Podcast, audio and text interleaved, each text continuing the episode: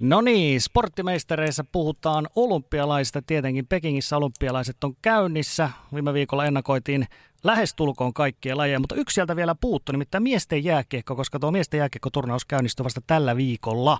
Ja tarkalleen ottaen keskiviikkona lähtee hommat käyntiin ja tätä miesten jääkiekko-turnausta meille on välittämässä sitten Discoverin eri jakelukanavissa eh, ennen kaikkea leijonapelejä ja tietysti paljon muutakin, niin Oskari Saari. Tervetuloa mukaan, Oskari.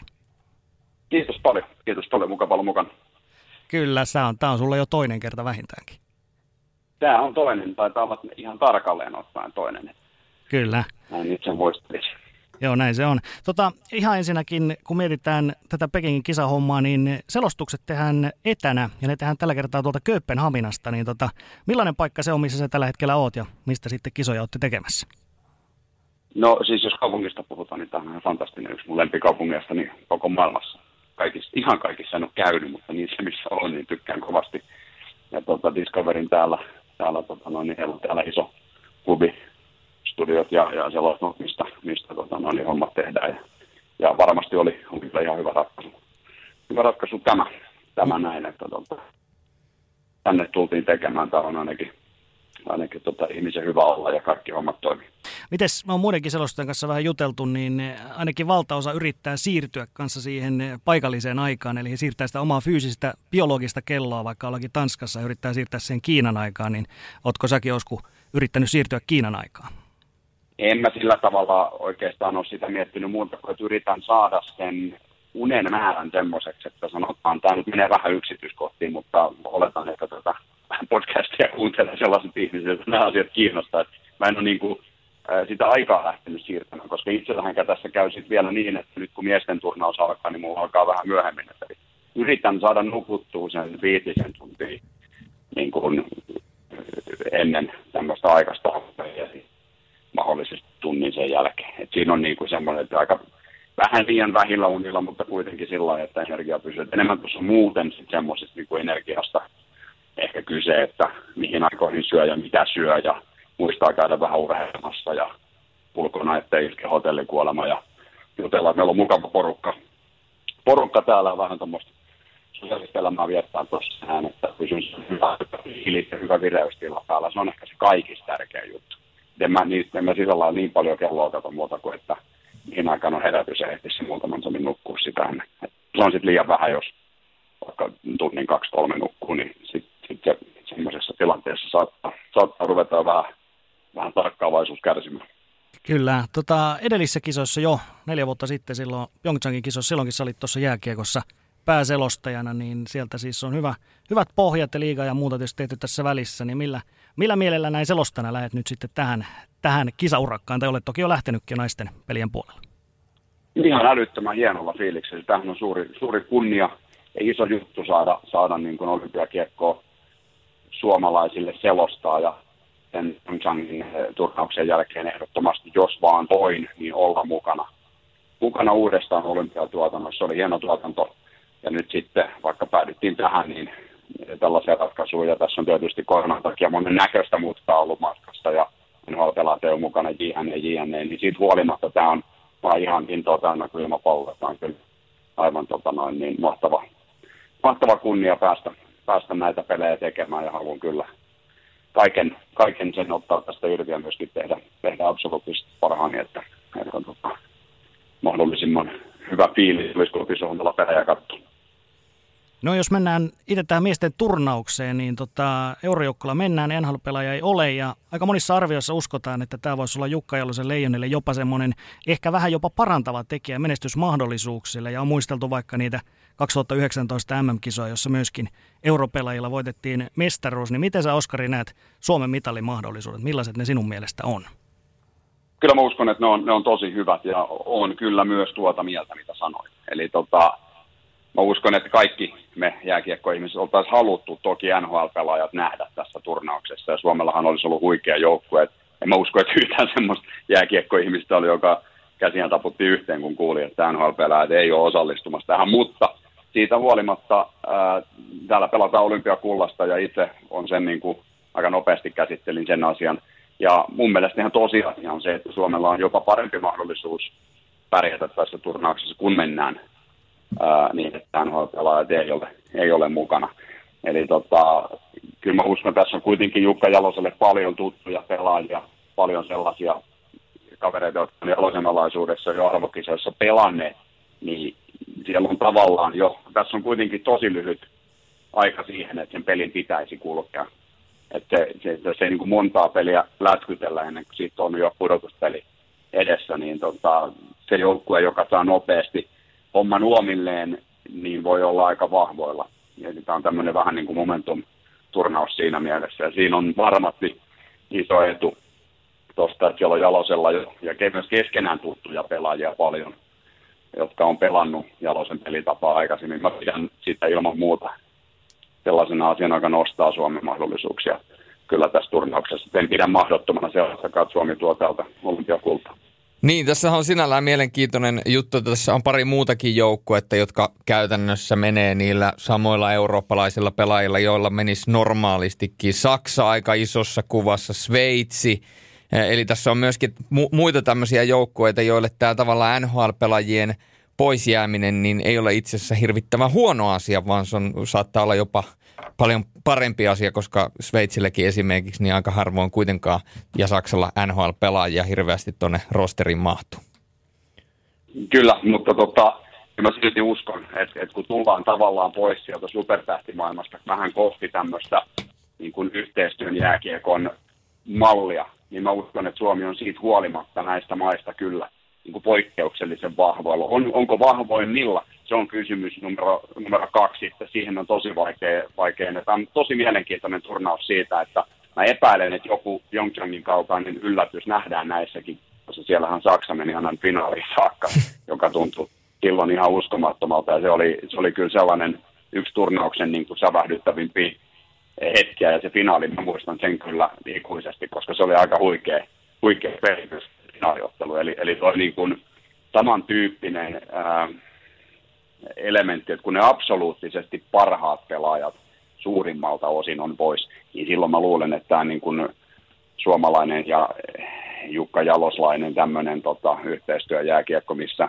missä pelitapa ja sitoutuminen ja yhtenäisyys ja tällaiset asiat merkitsee vielä aivan eri tavalla, niin, niin tämä on, tämä on sellainen juttu, ja Suomella aika kokenut joukkue kuitenkin, ja tosiaan niin kuin sanoin, niin yhteisiä kilometrejä aika paljon, ja nimenomaan myöskin Jalosen alaisuudessa pelanneita pelaajia paljon, niin Kyllä. uskon, että, että esimerkiksi Sveitsiä ja Saksaa enemmän, mutta onko sitten Suomi ykkössuosikki, niin ei ehkä mun papereissa kyllä kuitenkaan, että, että tota, kyllä siellä sitten, sitten varmasti itse laittaisin Venäjän tonne, tonne varmaan niin kuin ykkössuosikin paikalle, niin kuin yhtään peliä on pelattu. Hmm. Mites noista leijonien pelaajista, niin onko siellä joku pelaaja tai joitakin pelaajia, joita sä ihan erityisen kovasti odotat, että mihin he näissä kisossa yltää? No joo, siis on totta kai montakin ja yksi mikä on mulle tosi mielenkiintoinen nähdä, niin Markus Granlund varmaan sellainen, jota on mielenkiintoista seurata vihdoinkin mukana olympialaisissa. Samoin Leo Komarov on, on varmaan semmoinen mielenkiinnolla seurattava pelaaja ja, ja näin edelleen, että – et sitten totta kai nyt kun mennään näillä eurokokoonpanoilla, Vatanen puolustuksessa voi olla tässä turnauksessa yllättävänkin kova vauhti. Ja samoin totta kai sitten Valtteri Filppula, kyllähän tuossa voisi ison listan pelaajia luetella, mutta tässä on nyt muutama semmoinen, mitkä tulee ekana itselle mieleen. Et tota, et, et, kaiken kaikkiaan varmaan toi Granlund, Manninen, Hartikainen kombo on semmoinen mielenkiintoinen seurattava. Oletan ainakin, että herrat pääsee yhdessä pelaamaan. Mm. Alkulohkossa Suomella on kolme vastustajaa, siellä Slovakia ensin, sitten Latvia, Ruotsi on sitten se viimeinen alkulohkopeli, niin sä oot tietysti jo vähän tätä lohkoakin kattellut, niin eh, näetkö sillä tavalla, että Ruotsi on se Suomen ykkösvastus ja muut on sitten sellaisia, joissa leijonat on ehkä selväkin suosikki? Kyllä, joo, selvä ja selvä, että aika tasaisia pelejä noin on sit yleensä tupannut olemaan myös näitä muita maita vastaan, mutta että et tota, ei pidä niin kuin välttämättä odottaa mitään semmoista hirveitä ilotulitusta myöskään näitä kahta muuta maata vastaan. Et, et, tota, mä oletan, että niistä tulee aika tasaisia pelejä. E, se on jotenkin itsellä semmoinen tuntuma tässä, mutta että et, tota, kyllä pakko silti, silti Ruotsi nostaa varmaan se niin kuin vastustajiksi kyllä varmaan lohkovoitto Leijonilla tavoitteena on.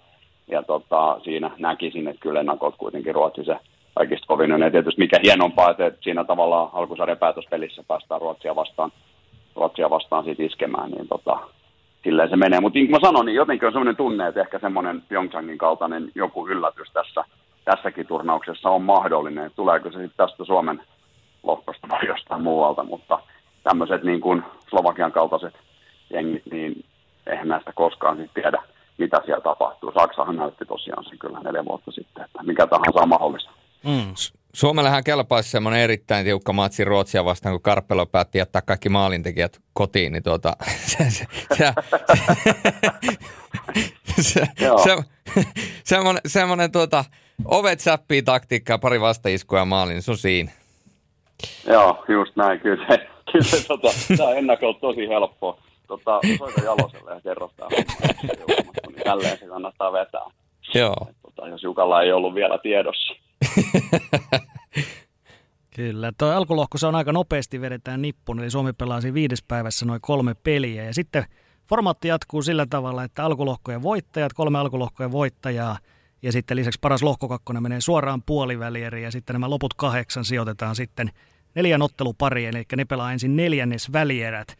Ja se lienee aika selkeää, että nämä, jotka joutuu pelaamaan tämän neljännes välierän just päivää ennen puolivälieriä, niin niillä se mahdollisuudet ei ole ihan niin hyvät kuin niille, jotka menee suoraan puoliväliin on, on freesimpiä joukkueita. Heillä on yksi ylimääräinen lepopäivä jopa, niin onko se osku näin, että kannattaa pelata lohkovoitosta, niin silloin saataisiin toi ylimääräinen lepopäivä ja vältettäisiin toi neljännes välieressä pelaaminen?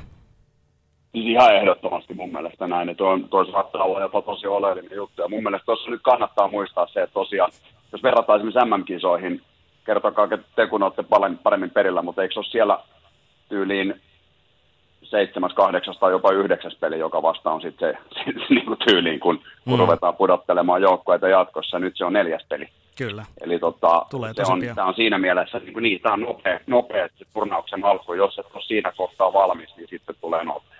Eli tota, tämä on, tämä on siinä mielessä tärkeää, että ne kolme peliä käyttää myöskin hyvin ja katsoa, että homma, homma alkaa toimia, toimia alusta saakka riittävän hyvin – se, että tuleeko sitten semmoista valtavaa hyökkäyspäin ilotulitusta, se on kokonaan toinen juttu. Toivottavasti, mutta mä en, niin kuin, en, en, en itse ehkä sitä odota, että pelistä numero yksi mennään, mennään tässä, mutta toi on ehdottoman tärkeä pointti, mitä sanoit mun mielestä, että saisi sen, sais sen eh, lekopäivän siihen, eikä joutuisi sitä yhtä ylimääräistä peliä pelaamaan. Toki sitten jos sellainen tulee, niin se pelataan ja, ja niillä mennään. Se ei sekään tietenkään mitenkään mahdottomaksi hommaa tee, mutta on se yksi ylimääräinen kansainvälisen tason huippupeli siihen kumminkin. Kyllä se on, kuluttaa.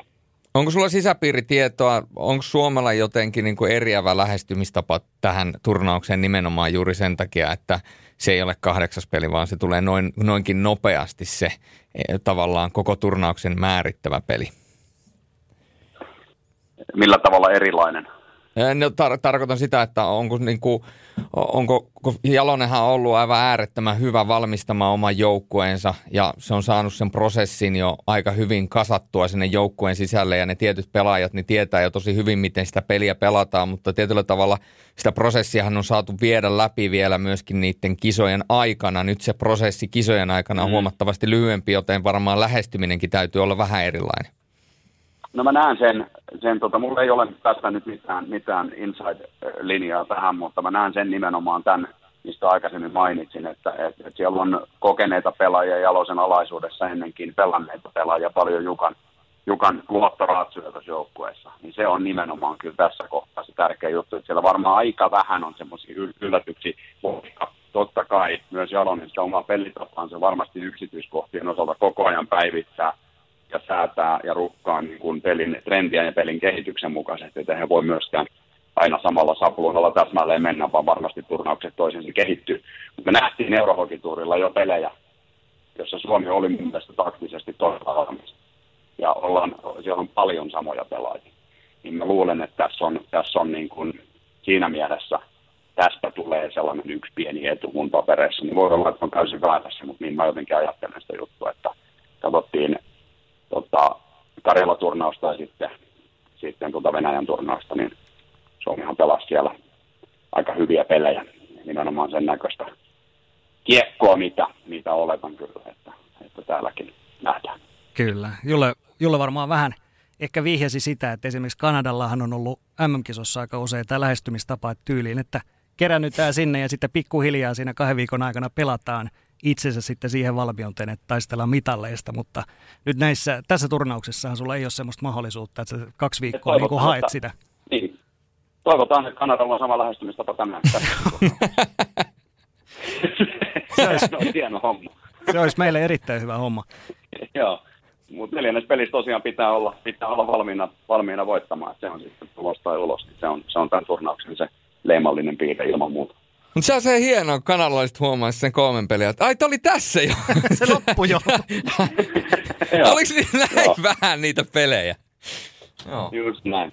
Just näin. Onhan se mahdollista sekin. Ja se on tosiaan, kun nämä on kulttuurikysymyksiä, että, että kuinka tota, toki, sit jos kokeneesta ryhmästä puhutaan, niin onhan se Kanadalla suhteellisen kokenut ryhmä silläkin, että, tota, että, että sitten vielä pelataan NHL-mittojen kaukaloissa, että, että tuskin heille nyt mitään varsinaista shokkireaktioa tästä, tästä tulee, mutta että, että, että tosi mun mielestä on nimenomaan näiltä osin todella mielenkiintoinen turnaus. Kuka sen pelin saa rullaamaan nopeimmin ja, ja mitkä on ne jutut, mitkä tässä sitten milläkin joukkueella toimii. Sitten siellä on semmoisia niin mielenkiintoisia ryhmiä sitten, totta kai niin kuin Suomen ja Ruotsin ja Venäjän lisäksi, niin just Kanada, joka on lähtenyt tosi erilaiselta pohjalta kokoamaan joukkuetta, kuin esimerkiksi Yhdysvallat, joka on taas taas aika paljon näitä nuoria yliopistopelaajia, että et kumpi on tässä kohtaa se parempi lähestymistapa mm. esimerkiksi Pohjois-Amerikan joukkueesta. Tämä on tässä mun mielestä todella paljon mielenkiintoisia, mielenkiintoisia juttuja seurattavaksi kyllä miesten turnauksessa. Joo, jenki, jenkit on ilmeisesti pyöritellyt sitä Miracle on Ice DVDtä ja ajatellut, että tähän toimii.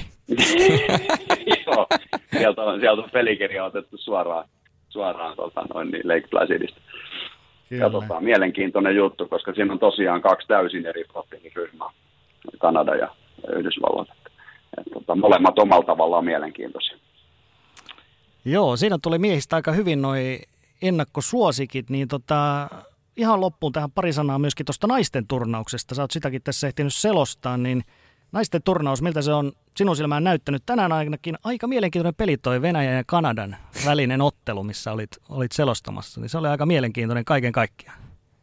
No se oli mielenkiintoinen siltä alkufarssin osalta kyllä täytyy sanoa, että oli, oli, oli erikoinen keisti. Eli pelin alkuhan viivästi tunnin ja viisi minuuttia, kun Kanada jäi koppiin odottamaan Venäjän joukkueen, Venä, anteeksi, Venäjän olympiakomitean joukkueen koronatestin tuloksia, niin, tota, niin, niin sitten mentiin, itse matsi mentiin vielä noin FFP2-maskit päällä, joka on siitä niin kuin iso hatunnosto pelaajille, että ei varmaan ole ollut hirveän helppoa. Et, tota, se oli noin muuten sitten kyllä pelinä, kun se siinä eteni, niin, niin tota, aikamoista läpsyttelyä se loppupuoli siitä, koska tota, vähän vaikutti siltä, että Kanada säästää säästää virtaa ja energiaa Yhdysvaltoja vastaan, että se peli ratkesi sitten kuitenkin jo käytännössä aika hyvissä ajoin. Kanadan aika suvereen ja ylivoimaa on ollut.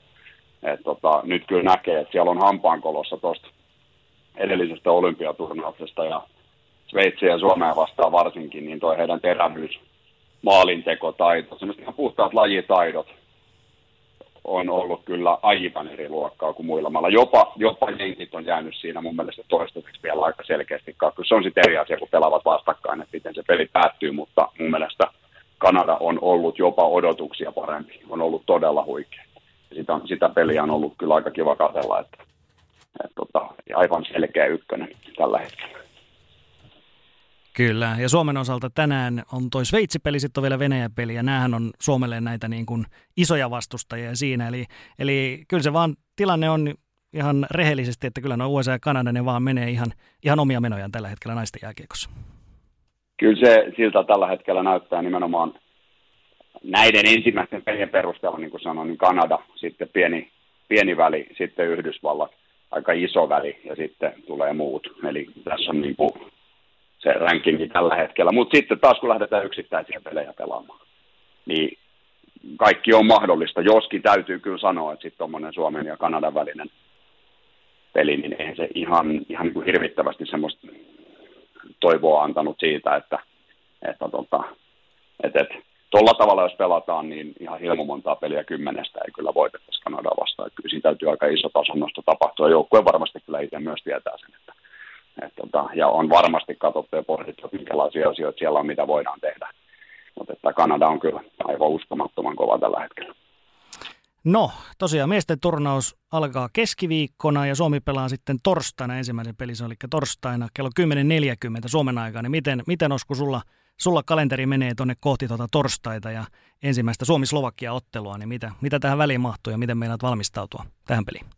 No kuule, tässä olisi vielä, tässä olisi vielä tota yksi naisten peli sitä ennen, eli Japanin ja Tsekin välinen peli, eli huomenna aamulla ja sitten, sitten alkaa jo ihan täysillä virittäytyminen tuohon, tuohon miesten turnaukseen, että, että tota, toi otetaan vielä tuosta, totta kai valmistaudutaan siihen ensin asianmukaisella tavalla ja sitten sen jälkeen on, on miesten turnauksen aika. Et ihan tästä päivästä toiseen ja, ja hetki kerrallaan hetkessä ja tästä, tästä nautiskellaan kuitenkin tämmöisen niin kuin selostajan kulta-aikaa ja hienoja hetkiä, kun saa keskittyä ihan vaan siihen, että mikä on seuraava peli ja sen, sen valmistamiseen ja sen, sen, sen tulkitsemiseen niin kuin mahdollisimman hyvällä energialla, niin niin tota, hienoja hetkiä ja nautin, nautin jokaisesta, on sitten naisten pelistä tai miesten pelistä kyse. Ja oli siinä välissä sitten ennen Suomen peliä, oli yksi, yksi miesten, miesten muu peli, ja täytyy nyt ihan rehellisesti myöntää, tällä, just tällä sekunnilla en edes muista mikä peli, koska fokus on aina vaan siinä seuraavassa pelissä. Niin tota, otetaan toi Japanin ja Tsekin naisten peli ensin, ensin ja peli kerrallaan eteenpäin. Luonnollisesti näin. Ei mitään, Oskari, kiitoksia erittäin paljon näistä, näistä kommenteista ja me niin kuin tietysti muutenkin Suomen kansa, niin kyllä me väijytään tietysti Discoverilla ihan, ihan silmä kovana, että miten, miten leijonat tulee suorittamaan näissä otteluissa. Loistavaa, kiitoksia. Kiitos sinulle. No niin, sinne pujahti Oskari Saari takaisin Kööpenhaminaan, joka Kööpenhamina ei ole niin kuin ennen, no ei todellakaan ole, koska siellä on Taskassa, tiesittekö, ei ole enää koronarajoituksia. Näin se on. Kööpenhamina on muuten hieno paikka. Olen myöskin itse käynyt siellä joskus. Mites Lifu, ootko käynyt? No en ole Köpiksessä en ole käynyt. Vähän, vähän ympäriltä, ympäriltä käynyt, mutta tota... Eikö Kotkaa Suomen Kööpenhamina? No voi se niinkin. Aallonmurtajia löytyy sieltäkin. Että, mutta, tota... Sehän on villi, siellä on Kööpenhaminan keskustassa, on se Kristiaani ja semmoinen niin kuin oma, oma alueensa, niin tota, siellä ei saa kuvata ollenkaan. Siellä on, siellä on isot sellaiset ää, niin kuin graffitit siellä seinillä, tai ainakin silloin oli niin, että ei saa kuvata. Ja sitten mentiin istumaan siihen tota, yhdenkin kahvilan pöydän. Mietin, että mikä täällä tuoksuu? Niin katsoin, niin hamppuhan siinä kasvupöydällä, että ihan perussetti. Että. Kasuaalisti. Joo, ihan kasuaalisti. Kööpenhamina oma kallio, Kristiania. Joo, sellainen. Jesses. Mutta tota, Oskari tuossa aika, aika hyvin kertokin jo ennakkoasetelmia, mutta jatketaan me vielä jonkun verran tuosta miesten jääkiekkoturnauksesta, mikä tosiaan keskiviikkona alkaa, eli huomenna, kun siitä kun podcast ilmestyy, niin vähän noista muutama sana lohkoista. Eli ensinnäkin siellä on A-lohko, Kanada, Saksa, USA, Kiina. Jokaisesta lohkosta siis lohkovoittaja menee suoraan Niin siis tarkoititko, tarkoititko siis Saksa, Yhdysvallat, Kanada ja Kunluni? Kyllä, tarkoitin juuri sitä. Veit jalat suustani. Niin jokaisesta menee yksi lohkovoittaja puolivälin lisäksi näistä kaikista kolmesta lohkosta katsotaan se paras kakkonen ja se menee myöskin suoraan puoliväliin ja muut joutuu siihen neljännesvälierän vaiheeseen. Niin mites, mitäs ajatuksia teille herättää ensinnäkin tämä A-lohko? Kuka, kuka teidän mielestä on suosikki? Onko se, onko se Canada kuitenkin, niin kuin kummelissa? Onko se Canada? Saa sanoa, Katso. saa sanoa eriävänkin. No siis ei siis, mä oon ihan sitä mieltä. No siis mun mielestä tämä on niinku oikeastaan sillä tiivistetty, että siellä on nyt yhden KHL-joukkueen luokkaretki, se voidaan unohtaa sitten siihen.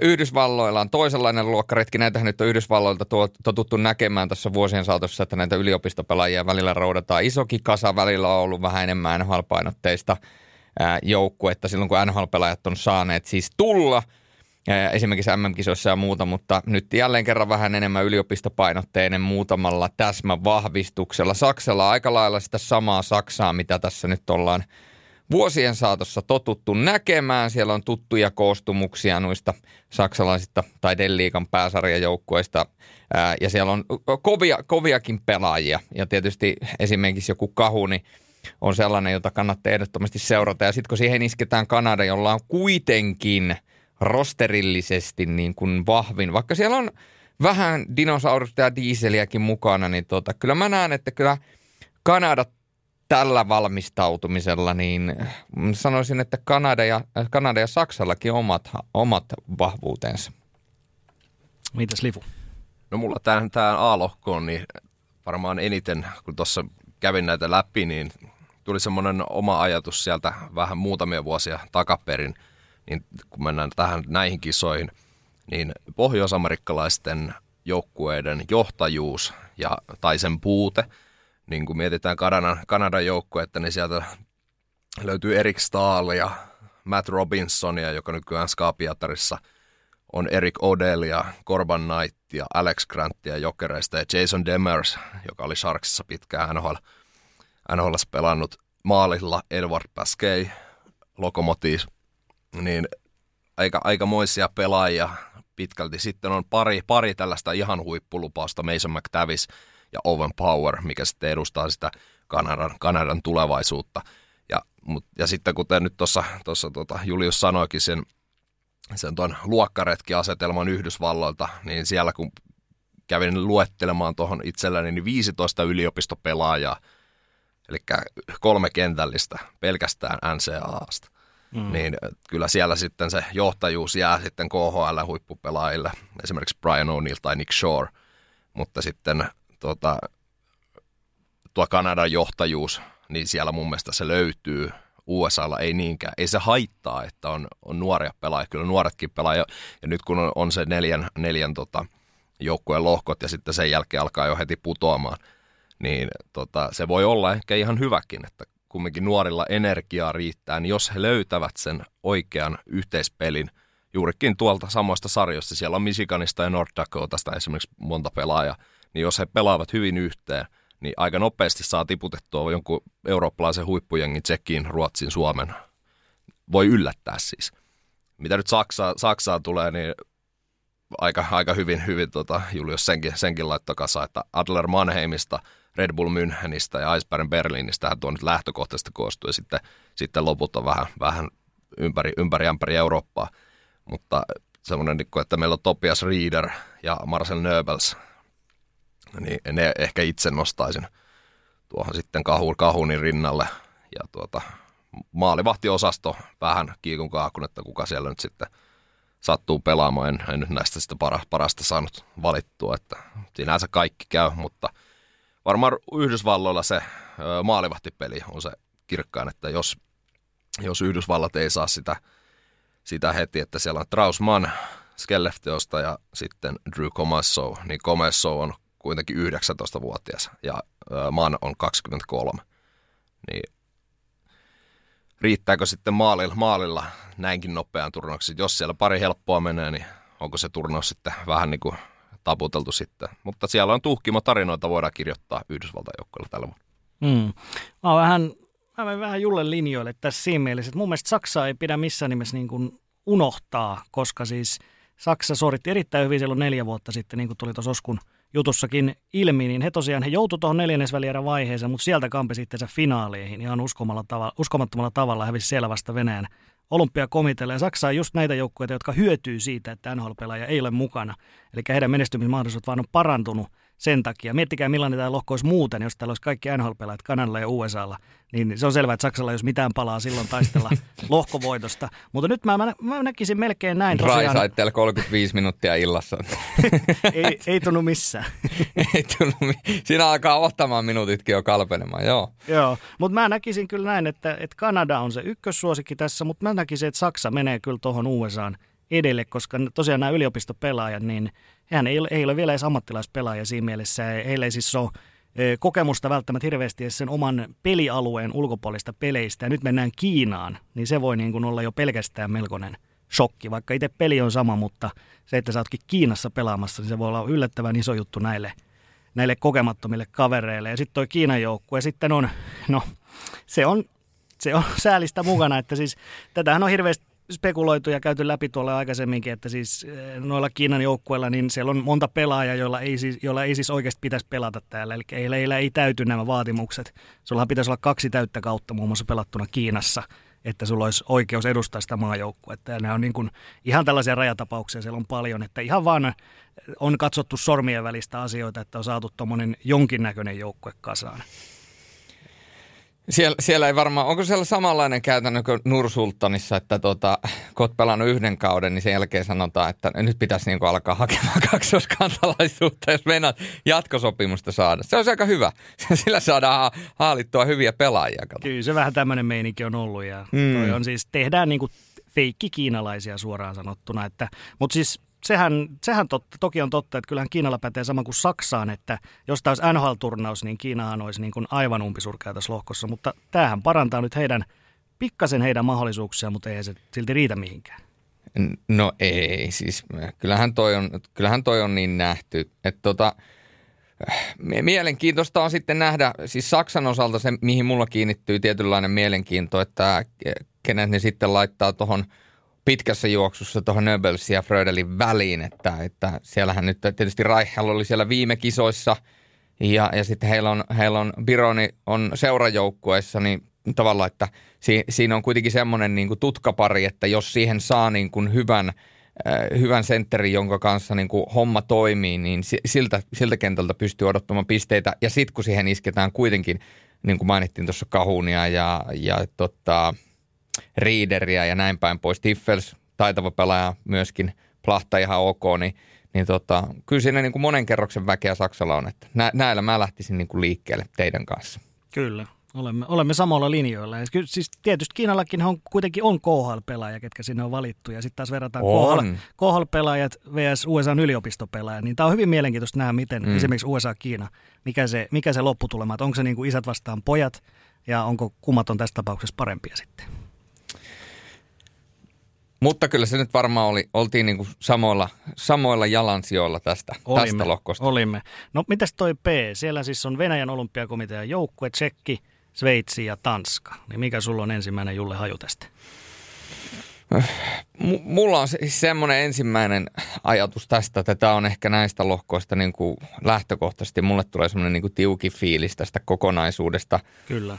Ää, Sveitsi väisti luodin ja samalla sai luodin. Siellä muutama pelaaja joutui jäämään pois ja tuota, muutama pelaaja on tullut sitten tilalle, mutta se millä tavalla Sveitsi väisti luodin, niin tuossahan tietysti pitkään tällä kaudella näytti siltä, että Rafadia se ei ole pelikuntoinen, mutta sehän sitten kuntoutui ja muuta, niin se on aika iso asia Sveitsille.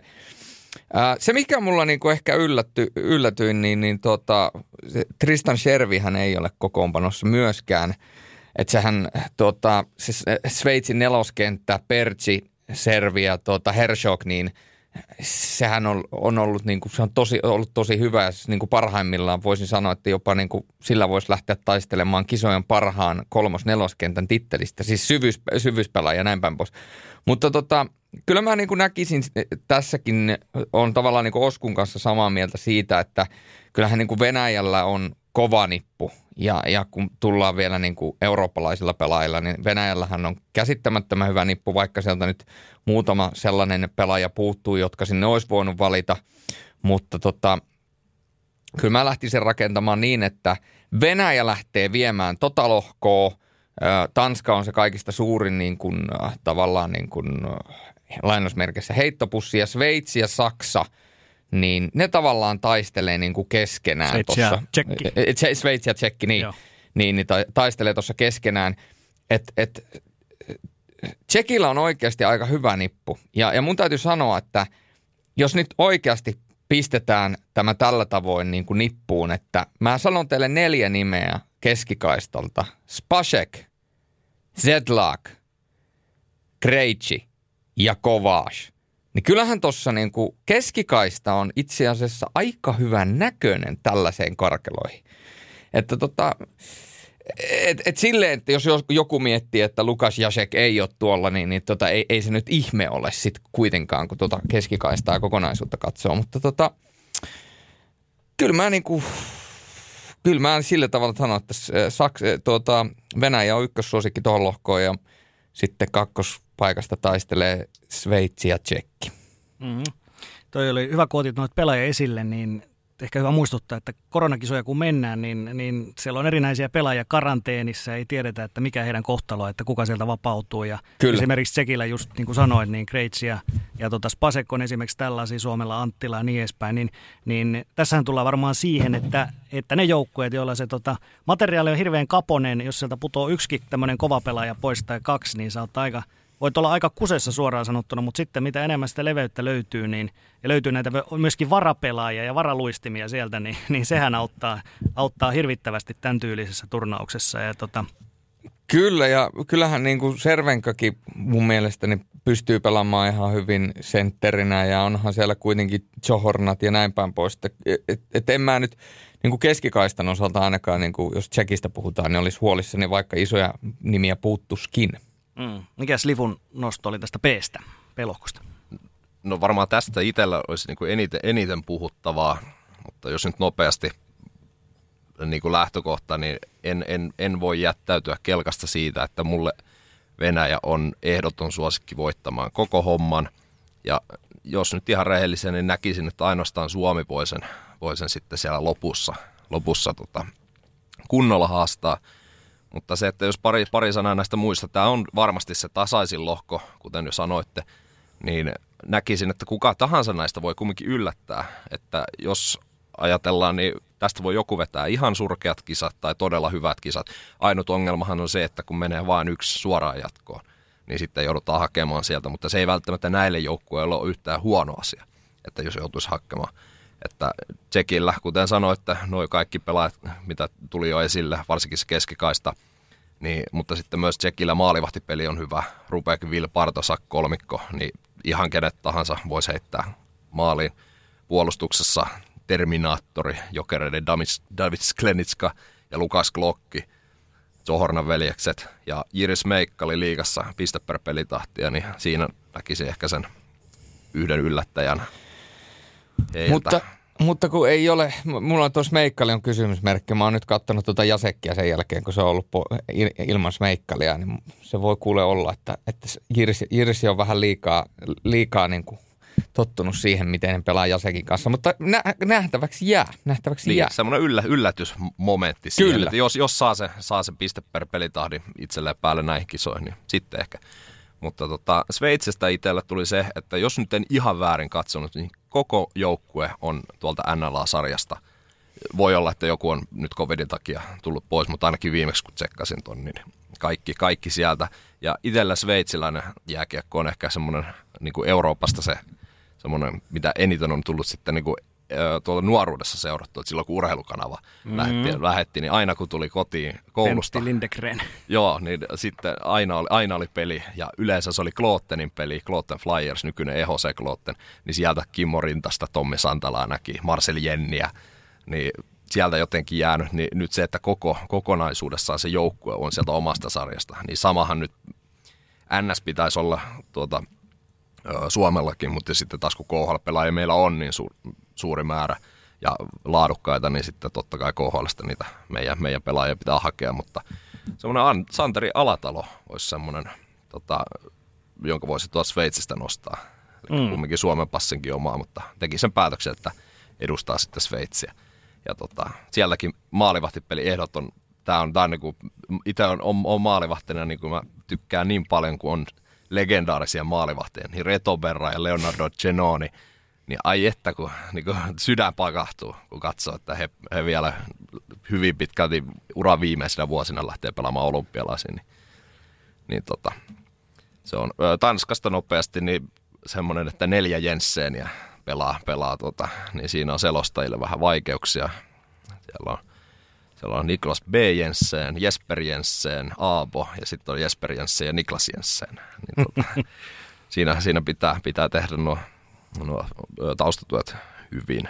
Mutta tota, tykkään myös Tanskasta, heille toivoisi sitä menestystä, mutta heillä maalivahtipeli varmaan tulee olemaan se, mikä ei, ei sitten välttämättä vie eteenpäin. Mutta Venäjä, en, en niin kuin olisi paljonkin asiaa, että miksi Venäjä tulee voittamaan nämä kisat, mutta koska toivotaan kuitenkin Suomi vielä, niin ehkä se ja jää siihen. Senkö, senkö takia, että Kovaltsuk on general manageri, hän voi tarvittaessa hypätä sinne vielä. Niin, ja Pelihommiin. Rottenberghan voi sitten tulla kesken kisoja, jos, joo. jos alkaa mennä huonosti, mutta siis eihän tämä niin nimilista Venäjällä on aivan käsittämätön. Ja mitä listailin vielä pelaajia, ketkä jää nyt pois, niin maalivahti kaksikkona pois jääneistä olisi vielä Askarov, Shugajev, sitten Mukava, Mukama Dulin, Wisniewski, Pylenkov, Chistjakov, Purdasov, Kusmenko, Kalimov, Kalijev, Katchov, Koldopi, Okulov. Niin nämä on pelkkiä pelaajia, mitkä jäi pois tuosta joukkueesta. Että siis melkein kun melkein voisi vaan listata tuon sitten vielä tuon joukkueen, mikä tuonne lähtee, niin se olisi se argumentti itsellä, että mm. miksi se mitali tulee. Ja jos ei tule, niin sehän on se isoin ö, katastrofi. Ja sitten saa kyllä katsoa, että peiliin, että miksei sitä ole tullut.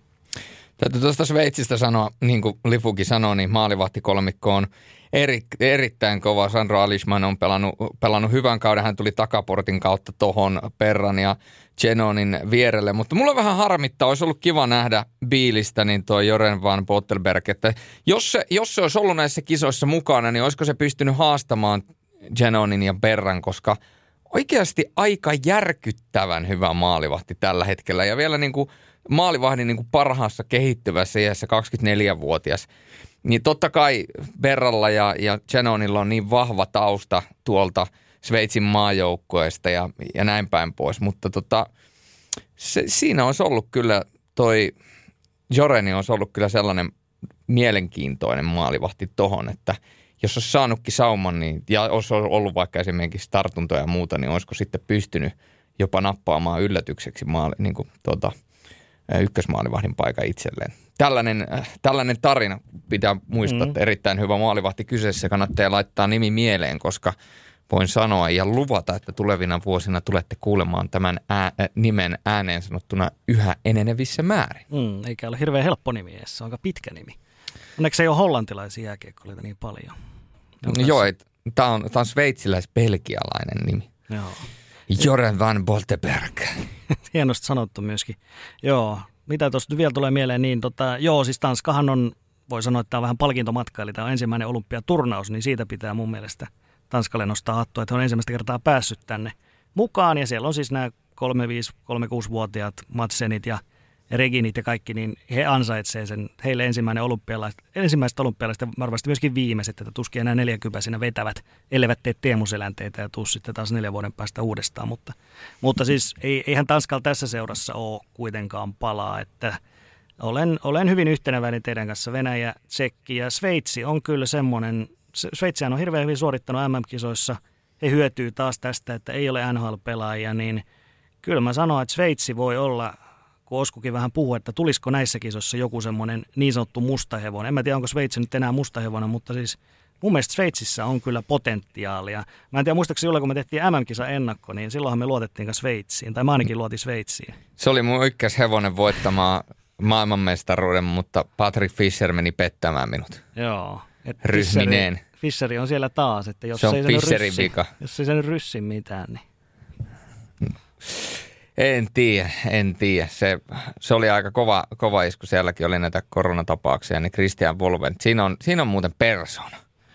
siinä on muuten persona. No joo, tota, C-lohko on vielä jäljellä ja se on tietysti suomalaisittain se. Tuo B on varmasti kova taso siinä, koska siinä on toi Tsekki, Sveitsi, Venäjä trio, mutta sitten C-lohko, niin Suomi, Latvia, Slovakia ja Ruotsi. Niin tota, millaisia, millaisia näkemyksiä tämän lohkon suhteen? Onko se näin, että se on Suomi, Suomi Ruotsi ja muut tulee sitten perässä? No näinhän se menee. Sehän käytännössä tiivistetysti Latvia jälleen kerran tuolla samalla. Dynamo Riikan kokoonpano. No, no joo, nyt on vähän onneksi levittäytynyt. Suurin osa tietysti Riikasta, mutta on siellä onneksi tuota, jonkin verran sentään niin kuin muualtakin saatu. Juu, juu Kiekko Vantaastakin oli yksi varapuolustaja siellä. Kyllä. Mutta käytännössä samat pelaajat, mutta levittäytynyt tosissaan vaan ympäri, ympäri Eurooppaa. Kyllä, kyllä, samat pelaajat, mutta Niin, joku reistä tämä, tämä, tämä Oskar Patna. Patna, joo. mm, kyllä. Eli siellä, siellä on vähän edes, vähän edes niin kuin tuota, muualta, mutta tota, joo, kyllä, ihan niin kuin sanoitte, niin tota, Dynamo Riikan joukkue periaatteessa. Että voidaan nyt sanoa, että tässä on otapa Latvia, sitten tässä on Kiinan joukkue. Onko, saadaanko me tässä vielä kolmas tuota, joku KHL-joukkue, joka tässä olisi. Ei, ei saa, ei me kolmatta ei saada, mutta kaksi KHL-joukkuetta näissä kisoissa mukana. Se on ihan hyvin olympialaisista. mutta mutta tota, Tämä on aika nopeasti käytönä niin, että Latvialla on siellä riika, riikalaisten luokkaretki jälleen kerran. Slovakia on mielenkiintoinen, siellä on nuoria pelaajia – joita niin kuin mielenkiinnolla seurata, mitä kisoihin valitsiin.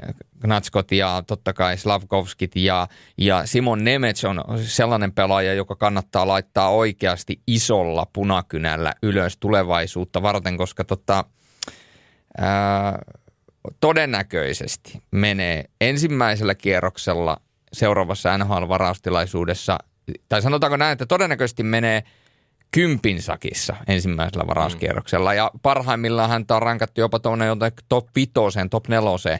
E, eli siis tosi, tosi lupaava pelaaja.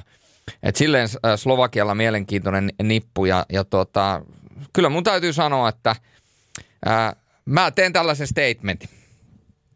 Näissä kisoissa tullaan näkemään yhdet päävalmentajapotkut kesken kisojen ja se on se, että kesken kisojen – Karppelöv lähtee tuolta Ruotsin peräsimestä. Tämä on mun, tämä on mun hartain toive. se, se, se, tota, mä nyt joku saattaa ottaa tosissaan, niin mä nyt ihan vakavalla naamalla usko, että ketään potkitaan pihalle, mutta, tota, mutta Karppelöv niin jätti kaikki maalintekijät kotia. No ei nyt kaikkia, mutta käytännössä. Se on napannut sinne jopa jotain Frödeniä viime vuonna. No sillä nyt oli edes jotain niin kuin tällaista – maajoukkuekokemusta, mutta tota, se, että kaikki niin kuin Strömvallit ja Ulofssonit ja kaikki jätettiin pois, niin kyllä mun täytyy sanoa, että, että jotain, jotain täytyy niin kuin suurta olla mielessä tai sitten ei liiku yhtään mitään päässä, koska, tota, koska tota, nämä on kuitenkin lyhyet kisat ja sellaiset pelaajat, jotka on nyt juuri tällä hetkellä vireessä, niin nehän kannattaisi sinne nimenomaan ottaa juuri sen takia, että ne on tällä hetkellä kuumia. Ei sillä ole mitään merkitystä, tekeekö Jesper Ulofsson enää loppukaudella sit hirveästi maaleja, toimiiko se niiden kentällinen siellä Sveitsissä, vaan tällä hetkellä hän on todella kuuma ja se olisi auttanut Ruotsia varmasti. Mutta tämmöinen oli mun ajatus ja Ruotsi on, Suomi on sitten tosta niin kuin totta kai Jukka Jaloson pelitapa, niin Uuno tuohon lohkoon ennakkosuosikiksi. Mm. Joo, toi on ihan totta, mitä sä sanoit Ruotsista, että siis musta tuntuu, että Karppenler tekee tahallaan ton, että se yrittää valita just ne pelaajat, mitä kukaan muu ei valitse sinne, että se haluaa vaan vetää omaa linjaa tuossa, että mun mielestä, mun mielestä hän ei ole ajatellut turnauksen luonnetta niin kuin ollenkaan, että tämä on todellakin, tämä on tosi lyhyt turnaus. Se on se kolme alkulohkopeliä ja sitten, sitten mennään pudotuspeleihin, niin kyllä se niin kuin maalin tekijät on se, mitä, mihin mä niin kuin itse panostasin siinä joukkueen rakennuksessa. Ja jopa kun mennään siihen taisteluun siitä, tota, jos ei voiteta lohkoa, niin jopa siinä lohkokakkostaistelussa, niin siellä on maaliero ja sen jälkeen tulee tehtyjen maalien määrä. Se on jopa kriteeri siellä, jolla siis voi mahdollista napata vaikka se puolivälillä paikka. Että mun mielestä Karppelöövi ei ole nyt ajatellut ihan loppuasti. Niin, mä oon ihan samaa mieltä. Ei siis, siis en mä voi sanoa näillä natsoilla, että me, minä osaisin kasata paremman joukkueen kuin Karpelövi, mutta jotenkin niin kuin tuntuu hullulta tämä hänen ideologiansa. Jos katsotaan nyt, että miten meni viimeksi, niin en mä nyt välttämättä lähtisi hirveästi keulimaan. Hävittiin vaan Valko-Venäjälle. niin. No Valko... Et... Niin. Tai sano vaan, Julius. Niin. niin. Niin siis jatka vaan. Ai katkasko? No, pahoittelut siitä. valko tuli vaan mieleen siis, että jos Karpelöv on lähtenyt semmoiseen Glenn Hanlon tyyliseen, mitä hän, hän tota, piti aikoinaan valko mukana, eli niin, että mennään puolustuspeli edellä. Että nyt kun kumminkin ne tulee ne pudotuspelit nopeasti, ja vaikka ei päästä siis siihen ö, parhaaseen kakkossiaan, eli koska ne maali, maalinteko ratkaisee, ja nyt ne maalintekijät on siellä kotona, mutta sitten jos itse katson niin kuin taas maalivahdin näkökulmasta – niin maalivahti kolmikko on mun mielestä koko turnauksen paras. Magnus Helberg, Lars Johansson ja Adam Redeborn. Kolme aivan ehdotonta, voisi melkein NHL-tason maalivahtia kaikki. Sitten puolustus, Lukas Bengtsson, Emil Hughes, Oscar Fantenberg, Folin, Linus Hulmström, Jonathan Pudas.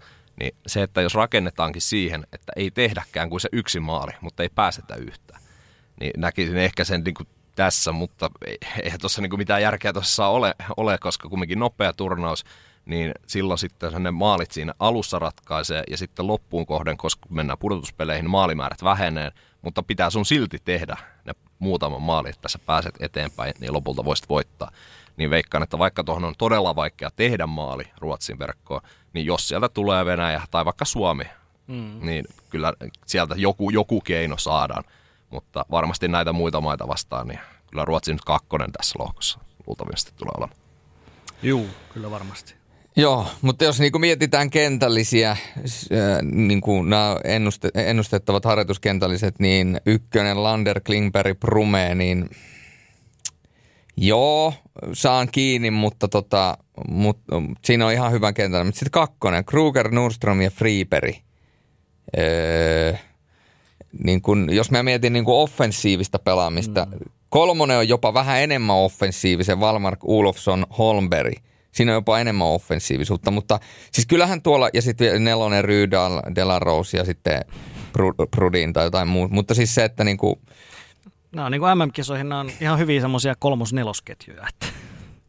Niin, mutta tota, et, et, kyllä mä, niinku, mä ennustan Ruotsille vaikeita kisoja. Mm. Se voi olla, se voi olla siis. Ei toi alkulohko ei ole hirveän paha vielä. Et Slovakia, niin ei nämä nuoret ei enää vielä pysty viemään sitä niin pitkälle. Et katsotaanpa sitten neljän vuoden päästä, jos, jos se olisi vielä mukana, mukana nämä Slavkovskit ja muut, niin ellei sitten ole, no se on taas niin, jos, jos, jos, jos se on NHL-pelaajia siinä vaiheessa, että onko NHL-turnaus vai ei, niin mahdoton sanoa, mutta ei vielä tule Slovakia ja kyllä tuo Latvia niin kuin jumboksia tässä vertailussa, että vaikka Latvia yleensä on siis hyvä, hyvä eurojoukkue, mutta ei, ei tässä niin kuin kuitenkaan pärjää, pärjää näille. Ei missään nimessä, mutta tota, se jää nähtäväksi, mutta kyllä mä mielenkiinnolla katon, että onko tämä nyt Ruotsilla, niin kuin Lifu sanoi, että onko se sitten todella niin, että mennään puolustuksen kautta ja toivotaan, että Juhansson ottaa kaikki kiinni ja sitten vaan niin kuin.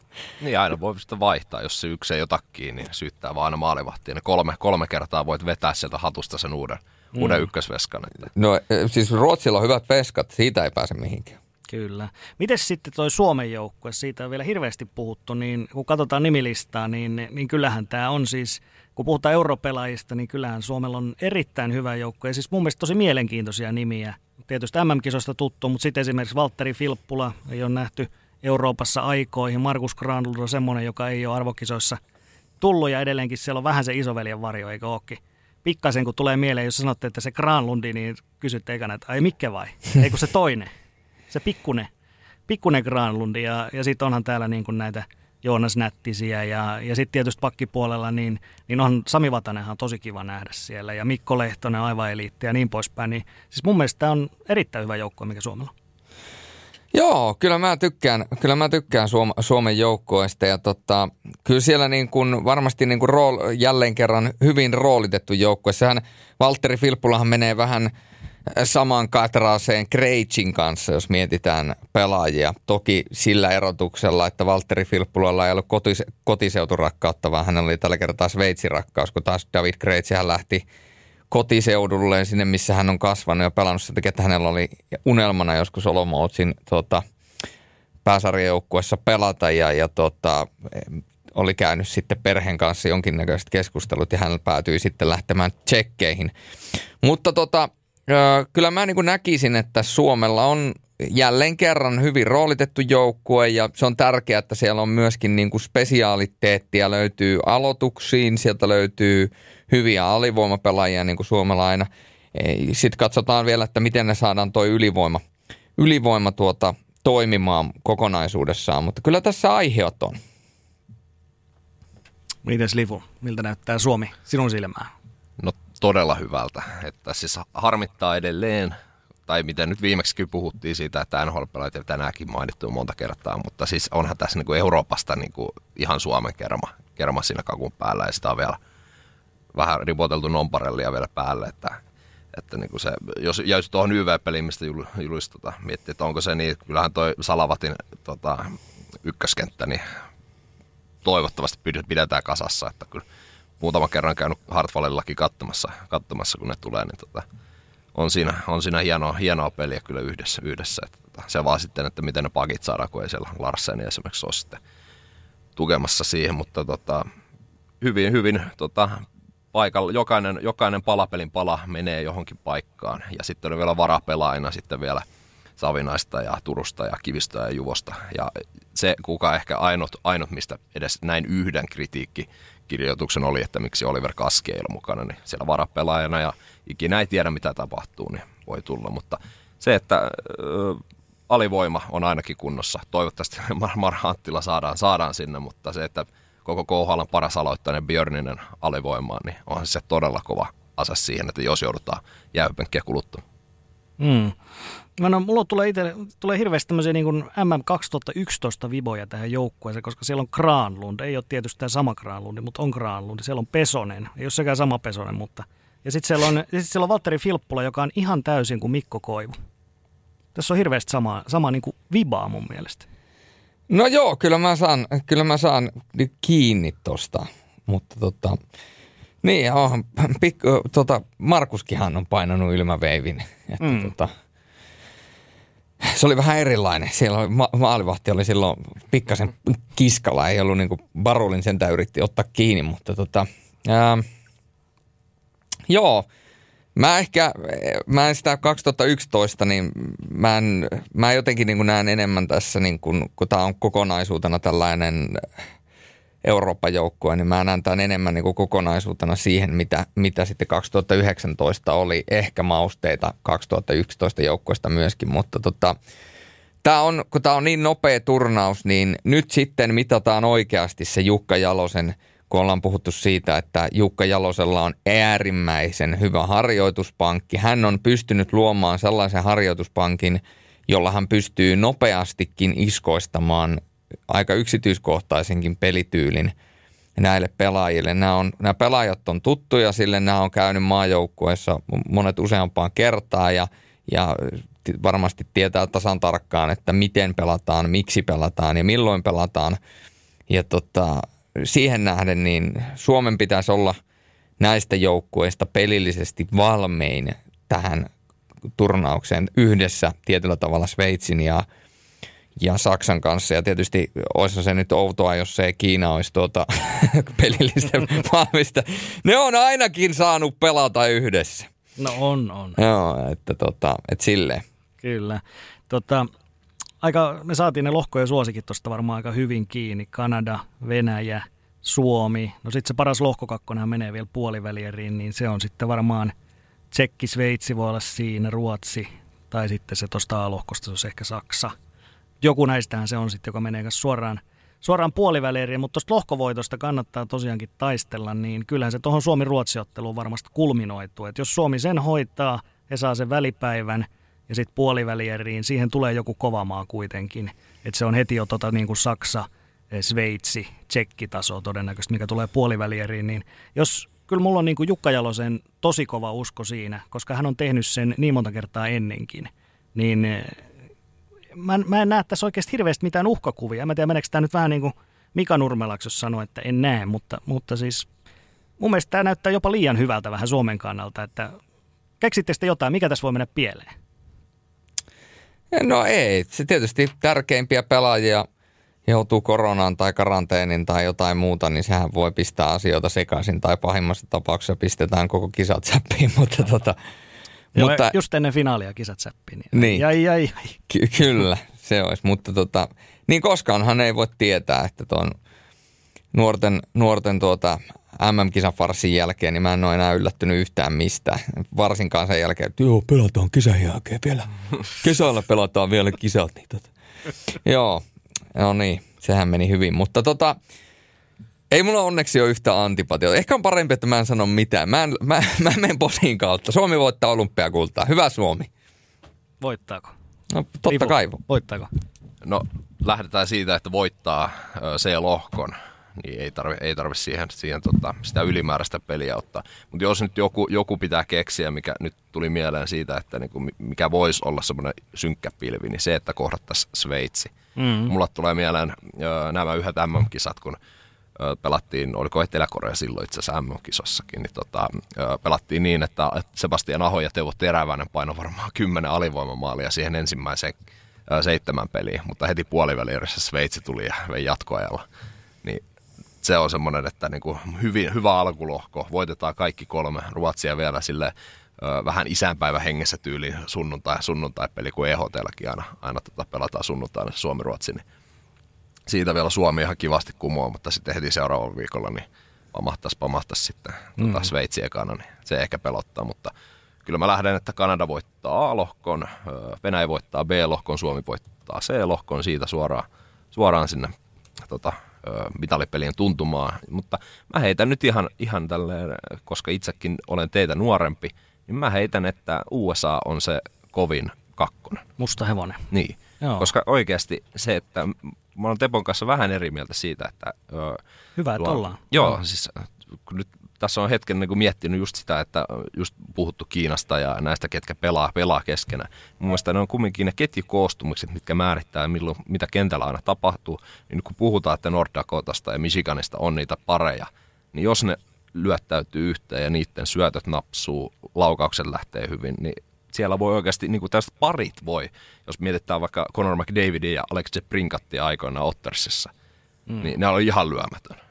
Mutta sitten kävi niin, että McDavid meni ykkösvarauksena Edmontoniin ja Chicagoon sitten De Brinkat kakkoskierroksella, niin, niin tota, ei, käynyt, ei käynyt silleen hyvää tuuria heillä. Niin, ja tietenkin eri, eri maissakin pelaavat tässä, mutta, tota, mutta näillä, näillä lähtisi ja mun mielestä, jos nyt katsoin, joo, mitalit olin laittanut, no näköjään mitaleihin olin nostanut näköjään Ruotsin vielä, että en tiedä miten se toimii, mutta Vaihdetaan se, että USA tulee vielä mitalipeleihin. Eli Venäjä, Suomi, Kanada, USA. Ja, hmm. Suomi voittaa, Venäjä, Venäjä itkee, itkee tota finaalin jälkeen. Ja, ö, USA voittaa pronssia ja Kanada, Kanada itkee sitten pronssipelin jälkeen. Joo, kanadalaisille tunnetus tärkeä se pronssipeli. Joo. Joo. Että nyt ihan samoja tuu tässä. Kaikki. Ei ihan samoja. Joo, muuten neljä vuotta sitten, niin silloinhan Suomella oli vähän samantapainen alkulohko. Silloin Suomi voitti Norjan ja Saksan, mutta sitten hävittiin Ruotsille. Silloinkin se alkulohko peli. Eli Suomi joutui siihen neljännesvälierään. Silloin hän voitti Etelä-Korean.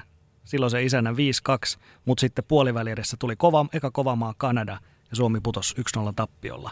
Eli se on se, mitä me yritetään nyt välttää tässä. Eli yritetään välttää se neljännesvälierä, niin sitten tulee sieltä sitten mikä tahansa maa siinä puolivälieressä, niin se voitetaan sitten sillä.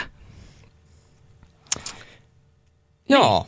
Niin, niin, onko muuta? Yksi kysymys oli muuten vielä, katsojakysymys, kuuntelijakysymys. Niin tota, Marko Anttilan karanteeni, niin Jukka Jalonen sanoi, että tämä on ihmisoikeusrikkomus ja se herätti aika paljon eh, eh, kommentteja sitten tästä, että Kiinassa tietysti on hyvin paljon erilaisia ihmisoikeuksiin liittyviä kysymyksiä ja tavallaan siinä on aika hauska tämmöinen vastakkainasettelu, että okei, no suomalainen jääkiekkoilija istuu hotellissa ja on ilmeisesti ihan hyvät olosuhteet kuitenkin, jos sä lähdet tekemään tämmöistä vertailua sitten, että mikä on ihmisoikeusrikkomus ja mikä on, mutta kyllähän tämä siis, kyllähän tämä siis vapauden riistohan tämä on ihan selvästi Anttilan kohdalla, jos hän on niin kuin, e, kuitenkin terve henkilö, mutta häntä pidetään siellä vähän niin kuin vasten omaan tahtoaan siellä hotellissa, niin kyllähän tämä niin kuin vapauden riisto on, mutta sitten taas tuo ihmisoikeusrikkomus on ehkä vähän, se menee ehkä vähän överiksi, mitä Jukka Jalonen sanoi. Niin, mä, mä ymmärrän kyllä, mitä Jukka Jalonen tällä ajaa takaa, että siinä on tavallaan hyvät tarkoitusperät. Tämä on aina ihmisoikeusrikkomus, että missä kontekstissa puhutaan. Että tähän nyt on vähän sama asia, että, että kun ihmiset, ihmiset eriarvoistaa niin kuin asioita, että aina, ainahan asiat voi olla huonommin. Että tavallaan niin kuin, niin kuin sanottua, niin – Marko Anttila nyt ei varmaan tällä hetkellä niin kuin ole ihan hätää kärsimässä, että häntä ei ole kuitenkaan kätketty minnekään monttuun maan alle niin kuin pekingiläiseen, pekingiläiseen maalaisvankilaan, missä hänelle syötetään vaan ainoastaan niin kuin pikkasen grillattua rottaa, vaan, vaan niin kuin kyllä nyt varmaan vaikka ruoka on kuulemma vähän mautonta ja kylmää, niin varmaan niin kuin selviää siellä. Ei, kysymys ei ole ehkä siitä, vaan ehkä enemmän siitä, että, että Kiina – tällä hetkellä ja Peking isännöi kansainvälistä tapahtumaa, jossa on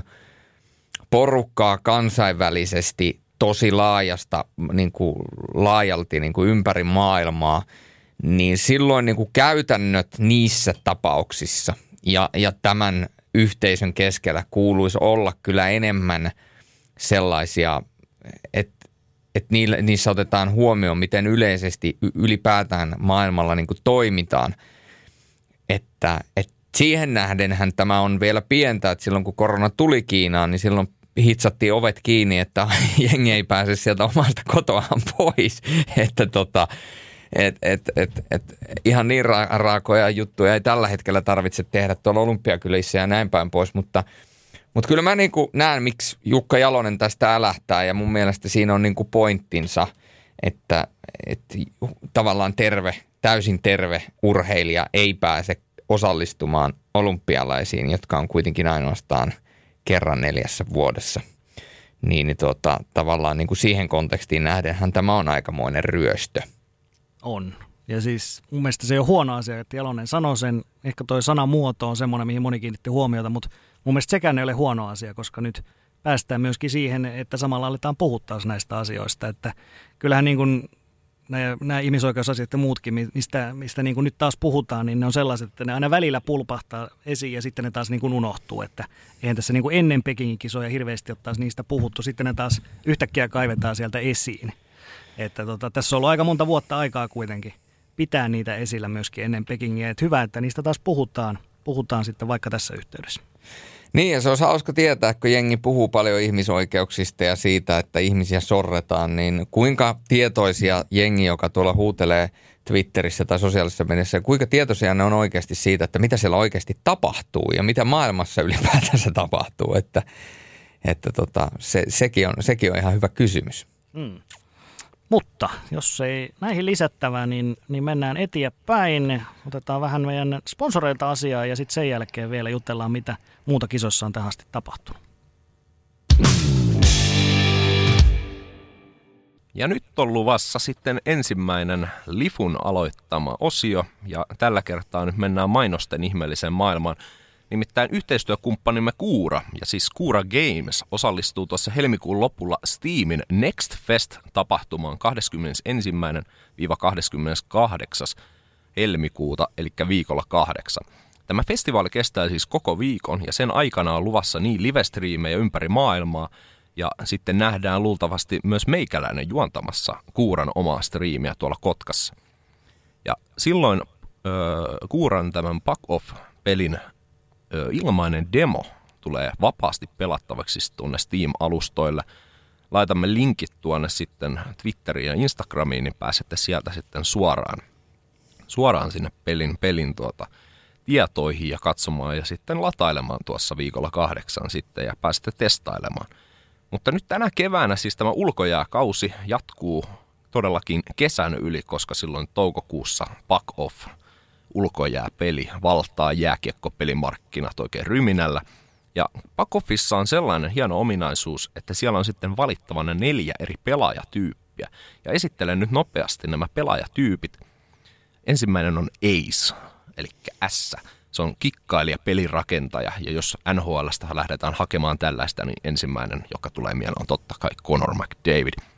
Seuraava pelityyppi on Goon, perinteinen tappelija ja taitopelaajien suojelija. Näitä voisi olla esimerkiksi Zenot Zara tai joku muu, ehkä kookassa. Tom Wilson on ehkä se tämän hetken pelaajista se suosituin gooni, hyvässä ja pahassa. Sniper on taas tarkan laukauksen omaava hyökkäyspää ratkaisija. Näihin voisi mennä hyvin vaikka Patrick Kane tai Alex de Brinkat Sikakosta. Tai miksei sitten äh, Jake Kentzel Pittsburgh Penguinsista. Workhorse on taas sitten se jokaisen valmentajan unelma. Hän raastaa ja antaa kaikkensa voiton eteen. Tänäänkin mainittu David Krejci oli tätä Boston Bruinsille. Samoin Patrice Bergeron sopii hyvin tähän. Suomalaisista vähän pienemmistä workhorsesta mainittakoon vaikkapa Sebastian Aho. Siinä olivat neljä Pakoffin tällaista pelaajatyyppiä.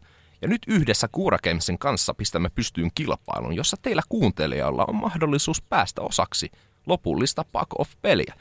Pack Offissa tulee olemaan oma Create a Player-tyyppinen ö, tällainen valikko, jossa voit tehdä itsellesi siihen sinun ö, omaan peliisi sopivan hahmon, mutta nyt teillä kuuntelijoilla on mahdollisuus päästä kansainvälisesti luomaan oma hahmonne niin, että jokainen – voi löytää pelatessaan juuri sinun luomasi ja sinun nimeämäsi hahvon.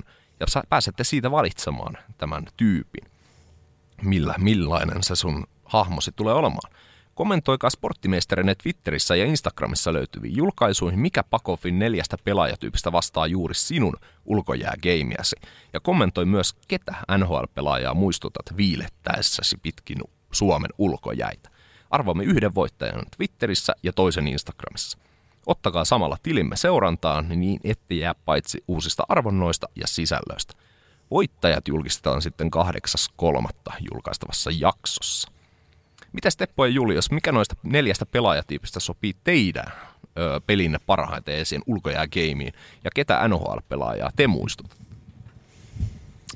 Hmm. Haluatko Julle avata? Sä oot, sä oot Teppo vanhempana valtiomiehenä vanhempana.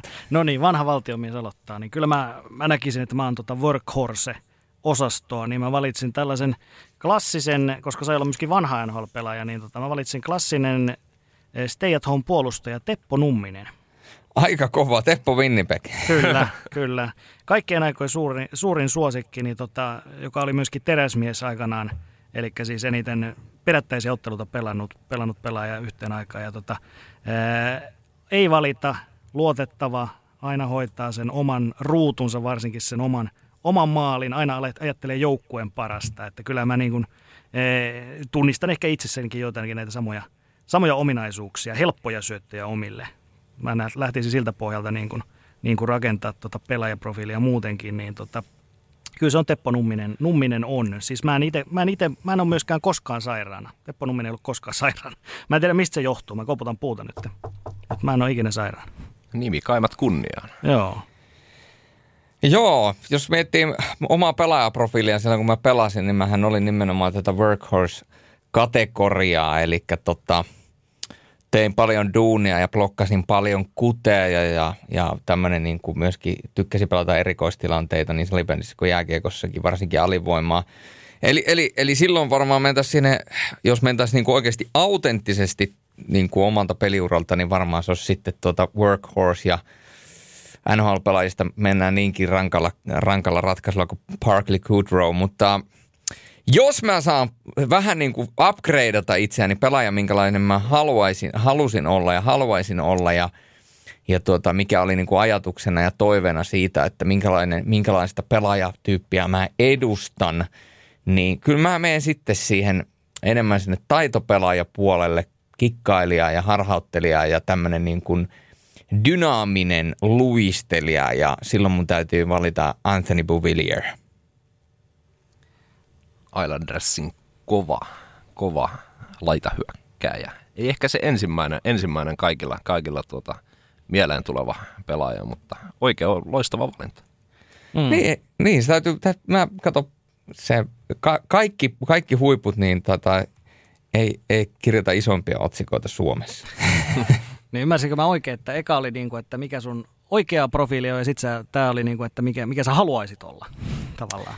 Niin, tavallaan se, se, mikä mun oikea profiili oli silloin, kun mä pelasin niin salibändiä ja jääkiekkoa, niin mä olin enemmän semmoinen repiä ja raasti. Ja toki ää, mä oon pelannut paljon puolustajana, eli silloin mun on pitänyt ottaa puolustaja tähän, mutta tota, mutta tota, mä jotenkin niin kuin hyökkäjät on aina ollut mulle sellainen niin kuin intohimo. Ja sitten sit taas tämä Anthony Bouvillier on niin kuin tyyppinä se, mitä mä yritin olla. Sitten, niin kuin, että, mihin mä pyrin koko ajan kehittyväni. Joo, sä halusit olla niin kuin jääkiekon Joni Arttu Sieppi suunnilleen.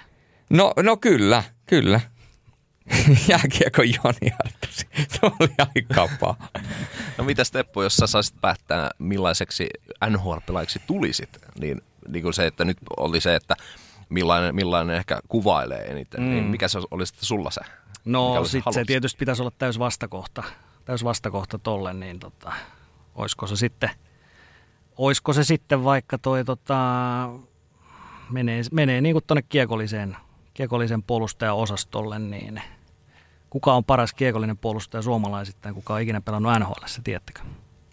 Jaa mä, mä sanoisin melkein, että se on Kimmo Timonen. Saa olla eri mieltä myöskin, mutta siis Kimmo Timonen on jännittävä yhdistelmä sellaista niin kuin, se on, niin kuin, se on savolainen. Se on semmoinen, että ei sitä oikein tiedä, että mitä sieltä tulee, mutta siis hän oli, hän oli ihan valtavan hyvä pelaaja nimenomaan siis niin kuin kiekollisena ja myöskin esteiden voittajana. Mä oon, suunnilleen, mä oon aika tarkalleen saman pituinen kuin Kimmo Timonen, eli ei mullekaan mitään NHL tulevaisuutta niin kuin Vähän vajaa 180 siis. Juu, juu, juu, juu, juu, kyllä. Jos on luistimet jalassa ja sitten on vielä se luistimen laatikko jalassa ja sitten vielä joku muu, muu vielä sen alla, niin sitten, sitten ehkä. Mutta mä tunnistan jotakin siitä, tai haluaisin olla, olla sellainen ehkä. Sä oot, sä oot juuri kuin Kimmo Timonen. Ainoa, mitä sulta puuttuu, ne on ne järkyttävät patukat, eli jalat. Kyllä, ja lisäksi puuttuu Antti Mäkinen tästä podcastista. Niin sekin vielä. Mä, jos sä haluat, niin mä voin olla sun Antti Mäkinen. Oo. Paivalle. Kukas mä sitten on? mä, mä en tiedä. Kimanttia podcastissa ei ole kuin kaksi henkilöä ja sitten siellä on niin kuin aina vaihtuva vieras. Niin sä voit vaihtaa, määttää, että kuka sä niistä kaikista vieraista olet, joka, niissä, joka siellä podcastissa on vierailla. Sivupersona. Kauhea. Niin. ei, ei pysty tässä kohtaa nyt sitä valitsemaan, mutta jos itse heitän nyt noin tähän loppuun noin ulkojää, ulkojää setit, niin haluaisin ehkä olla semmoinen Jonathan Tavesin kaltainen, kaltainen johtaja ja liideri, joka tekee molempiin suuntiin sen homman. Siihen myös Bergeron ehkä, ehkä menisi. Öö, haluaisin varmasti olla se sniperi, tekee paljon maaleja, koska maalivahtina en montaakaan maalia tehnyt uralla, niin tota, mutta sitten ehkä mihin se menee toi meikäläisen ulkojää, ulkojääsetti, niin se on sitten vuoden 2016 NHLn All-Star Game MVP John Scott. Siinä nimittäin sen, se näyttää se meikäläisen meno, meno välillä siltä John Scottin tuota, tyyliltä. Niin mun täytyy sanoa, että siis mikä, oli sun, mikä on ollut sun ulkojäiden niin kuin yleisin niin kuin muuvi, mitä sä käytät? Yleisin muuvi on varmaan kärkikynä, mutta se, että se on helppo tehdä tyhjään maali aina kun harjoittelee yksinään. Sitten taas sitten peli, pelissä, niin kyllä se varmaan sinne oikeaan paikkaan sijoittuminen on, niin eihän se Scottkaan hirveän nopea kaveri ole, mutta kyllähän siellä kentällä niitä joukkueelle oikeita asioita ehkä teki.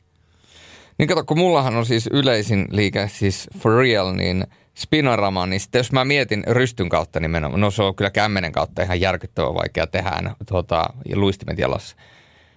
Mutta tota, e, itse asiassa salibändissä helpompi tehdä kämmenen kautta ja sitten puolesta jääkyksen rystyn kautta. Niin, niin jos mä mietin sellaisia pelaajia, jotka heittelee paljon spinoramaa, niin tota, sieltähän nousee että esimerkiksi tällainen äijä kuin Patrick Kane esille, mutta ihan sellaisia tassuja ei ole kyllä itsellä. Toinen – Malkkini ei todellakaan. Svetsnikovi nyt on painanut välillä vähän. Ei, ei todellakaan. Ei, ei kato, ei, ei pysty ottaa tällaista. Ei pysty. No, ehkä itellä, itellä se ulkojäästä se pahin, pahin muisto on kylläkin se, että kun tota, pelattiin semmoinen, laitettiin äh, tuolla Karhulan äh, ulkojäällä, niin laitettiin maalit pitkälle. Se oli varmaan, varmaan puolitoista kertaa normi jääkokko ja meitä oli varmaan kymmenen joukkuetta per puoli, niin meni maali, maali eteen maskiin ja tota, sitten en huomannut yhtään, katsoin vaan, että joku ottaa hirmuiset vauhit ja tulee taklaamaan. Ja me oli totta kai siinä maali edessä ja se taklauksen otin ihan hyvin vastaan, mutta kun liuuin taaksepäin, niin hanuri suoraan, suoraan tuota tolppaan. Ja voin sanoa, että se tota, joutuu, joutuu tuota kouluun mennä tyynyn kanssa seuraavat pari viikkoa siinä, koska ei pystynyt istumaan ja äitikin vähän ihmettelee, mitä nyt on käynyt. Niin voin sanoa, että sanoin, että kun perse on niin sankelin kipeä. Niin tota. Mutta sellaisia ulkoja muistoja nyt itselle tuli, mutta vielä loppuun myös meidän toinen, toinen yhteistyö, ei pidä heitäkään unohtaa, eli PLM Uistin, Janne Wikström ja Kim Huttusen pyhtäällä käsityönä valmistettuja vieheitä. Heidän kanssaan meillä on sitten luvassa tuossa keväämällä, kun sitten päästään tuon kalastuskauden kimppuun vähän enemmän. Kun nyt saadaan jäät sulamaan ja veneet vesille, niin sitten heidän kanssaan on luvassa arvontaa. Käykääpä heitäkin seuraamassa ja katselemassa vähän tulevaisuutta kohti. Mutta ei kai siinä. Tässä hmm. tämänkertaiset. Näin, sinne meni sananen sponsoreiltamme ja sitten vielä tähän ihan jakson loppuun, niin eh, vähän olympialaisia voidaan niputtaa tähän asti. Ja ennen kaikkea tietysti meidän kannalta olympialaisissa on ihan hirvittävästi tapahtumia, koko ajan tapahtuu tälläkin hetkellä, kun tätä nauhoitetaan ja sillä välin, kun tämä jakso ei vielä ole ilmestynyt ensi yönä, niin tapahtuu kaikenlaisia asioita, niin otetaan esillä muutamia juttuja, mitkä teillä on jäänyt olympialaista tähän mennessä mieleen siellä, niin Julius, ootko seurannut olympialaisia ja B-kysymys, että onko joku juttu, mikä erityisesti on jäänyt sinun mieleen? No Jonni verran ehtinyt tuossa seuraamaan, niin tota, ää, no kumpari lasku se on, se, siitä, on jäänyt, siitä on jäänyt muutamakin juttu mieleen. Sitten tuota, katoin sitä lumikou, lumikourua, kun tuota, kelkkaa, kelkka, kelkkaa ja tota, sinkku, sinkkukisaa. Ja tota, se on siinä, si, siitä jäi jotenkin tuli semmoinen niin fiilis, niin kuin mietin vaan sitä, kun kattelin, että toi on niin, niin pöliää hommaa. Että sitten kun ne pari kertaa lähti se kelkka lapasesta ja se menee vaan sen toisen jalaksen päällä ja se on niin kuin hädintuskin pysyy siinä kelkan päällä se kuljettaja, niin tota, mietin vaan, että toi on kyllä niin kuin pöliä hommaa. Iivon mitali totta kai, siinä ehkä niin kuin päällisin puolin fiiliksiä ja totta kai Suomen naisten jääkiekkomaajoukkojen edesottamukset, mutta niistä nyt toistaiseksi ei ole vielä ollut ihan hirveästi kerrottavaa jälkisukupolville. Mm, jos tuohon naisiin ottaa ekana kiinni, niin Tämä oli aika hyvin tiedossa. Mekin täällä juteltiin viime viikolla siitä, että nämä Kanada USA ne on selkeitä ennakkosuosikkeja ja se on jopa todennäköistä, että Suomi ottaa pataan näistä molemmista, niin itsellä ainakin eka tunne, tunne on ehkä sellainen, että, että suurelle yleisölle tämä ei ehkä ollutkaan ihan niin selvää. Ja nyt tu, vähän niin kuin lietsotaan turhaan, että tässä on nyt hirveä, hirveä katastrofi nyt menossa, mutta siis Suomihan voi ihan hyvin edelleen mennä sinne mitalipeleihin, koska tämä formaattikin on, on mitä on. Ja todennäköisesti Suomi menee sinne mitalipeleihin joka tapauksessa. Niin, mä annan Lifulle puheenvuoron välillä, että se on ihan rohkeasti vaan Lifu. No, mulla on vähän jäätänyt, jäätänyt kyllä tänään, että, mutta onneksi te hoidatte vankalla kokemuksella tän ja mä voin sitten tehdä näitä jäätymisiä välillä. Mutta siis joo, ei, vaikea, vaikea alku, mutta täältä pystyy noustamaan, kuten silloin viimeksi puhuttiin, niin edelleen sitten se kaikki on auki. Ja vaikka 10-0, ei tullut 10-0 tuosta sentään kummastakaan matsista, niin se, että 10-0, 10-0, niin sitten toiseen suuntaan, niin nyt, nyt on käynyt se vähän heikompi alku. Mutta ei se edelleenkaan haittaa. Tämä on oppimisprosessi ja vaikka nyt, nyt nopeasti ne tulee ne pudotuspelit sitten tuosta tosta sitten kohti, niin siellä sitten kaikkensa. Et nyt tässä on, tässä on muutoksia, muutoksia tapahtunut tässä jo nyt tuossa heti ekan pelin jälkeen ja tota, nyt sitten niistä vaan eteenpäin ja joukkueena nyt vaan niin kuin kasva, kasvetaan tuohon tarinaan, että se ei ole edelleenkään niin kuin luisunut mihinkään. Se on edelleen käytännössä, sulla on sellaiset turva-aidat sen ensimmäisen neljän pelin ajan ja sitten sen jälkeen ne poistetaan ja sitten katsotaan, että kaadutko siihen paikalle, jätkö puomiin vai, vai meetkö sitten niin kuin kaikkien ohi siitä. Mm. Tätä kyseistä podcastia kun nauhoitetaan, niin tällä hetkellä toisen erätauko tai toinen erätaukotilanne Sveitsi-Suomi, niin Sveitsi johtaa Suomea vastaan 2-1. Kyllä, eli Suomen yksi päävastustaja ja mahdollinen vastustaja vaikka siinä pronssipelissä. Kyllä, mutta sekuntiakaan näkemättä ottelua, niin nopeasti tilastoista selviää se, että Suomella on laukauksia 27 ja Sveitsillä 17. Eli Sveitsin laukaisutarkkuus on peräti melkein 12 pinnanen tähän mennessä, niin tota, kertoo ehkä kaiken oleellisen tähän mennessä. Kyllä. Mitäs Lifu, mitä muita lajeja olet tähän mennessä ehtinyt seurata. Onko, nämä ollut, onko tottanut vaikeuksia nämä kisaajat, jotka menee sinne aamuille myös aika paljon? No aika lailla se, että pitää olla hereillä sitten noissa opinnoissa heti, heti siinä yhdeksän jälkeen aamulla, niin ei, en, ole, en ole kyllä yhtä yötä niin kuin herännyt.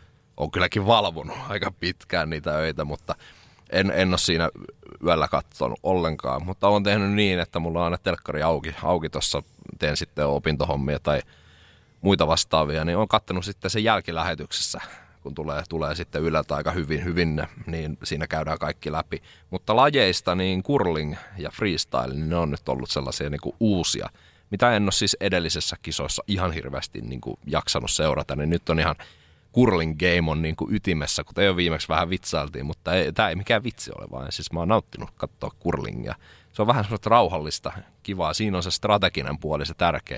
Ja voidaan nyt sanoa sitten, että onko, onko se nyt kuinka, kuinka huippuurheilua, mutta se strateginen puoli on ainakin, ainakin tota moneen muuhun lajiin verrattuna, niin että siinä, siinä ne aikalisät ja niin kuin se tiukka, tiukka päätös, että mitä tehdään, ja sitten vielä se suoritus päälle. Että siinä, on, niin kuin, siinä on aikaa miettiä ja siitä sitten voi se mennä pieleen. Ja freestyle on kyllä hienoa, että itse niin kuin, jos, jos menisin laskemaan, niin laittaisin ne sukset aina, aina tuota V-asentoon ja aura, auraisin sieltä sivusta. Ja, ja sitten se ehkä viimeisessä niin avaisin ja tulisin sellainen niin kuin syöksylaskulla maaliin. Ja en tiedä, en tiedä saisiko pisteitä paljon, mutta ainakaan en kaatuisi silloin. Joo. Mä oon itsekin huomannut ton, on saanut ihmisiä, ihmisiä kommentteja, että monet katsoo tuota kurlingia, mutta itsellä tulee ekana mieleen, että jos rupeat 3.30 yöllä katsoa kurlingia, niin eikö se ole aika ilmeinen riski, että se nukkumatti tulee niin kuin about viidessä minuutissa? No siksi, siksi ei niinku herätä, herätä eikä valvota, valvota niiden takia. Että kyllä mäkin ihmisten aikaan aion katsoa. Että ei nyt onneksi jääkiekko tulee siellä aamu, aamusella ja sitten päivällä.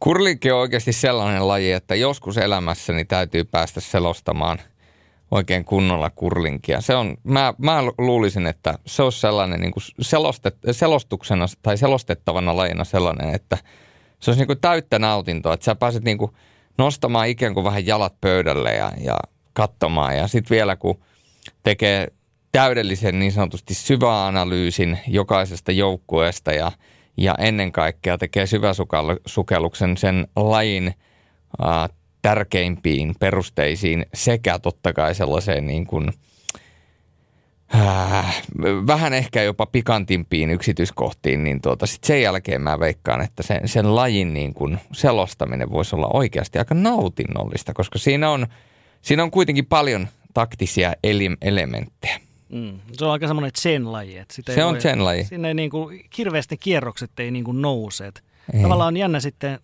sitten kun tulee aikana olympiafinaali, että olisiko se, se sitten niin kuin, en mä usko, että siinäkään ne kierrokset niin kuin hirveästi nousee. Että se selostajana voisi sitä niin kuin, silleen hirveästi niin kuin lähteä, että jes, jes, jes, nyt se meni sinne, jes, jes, jes.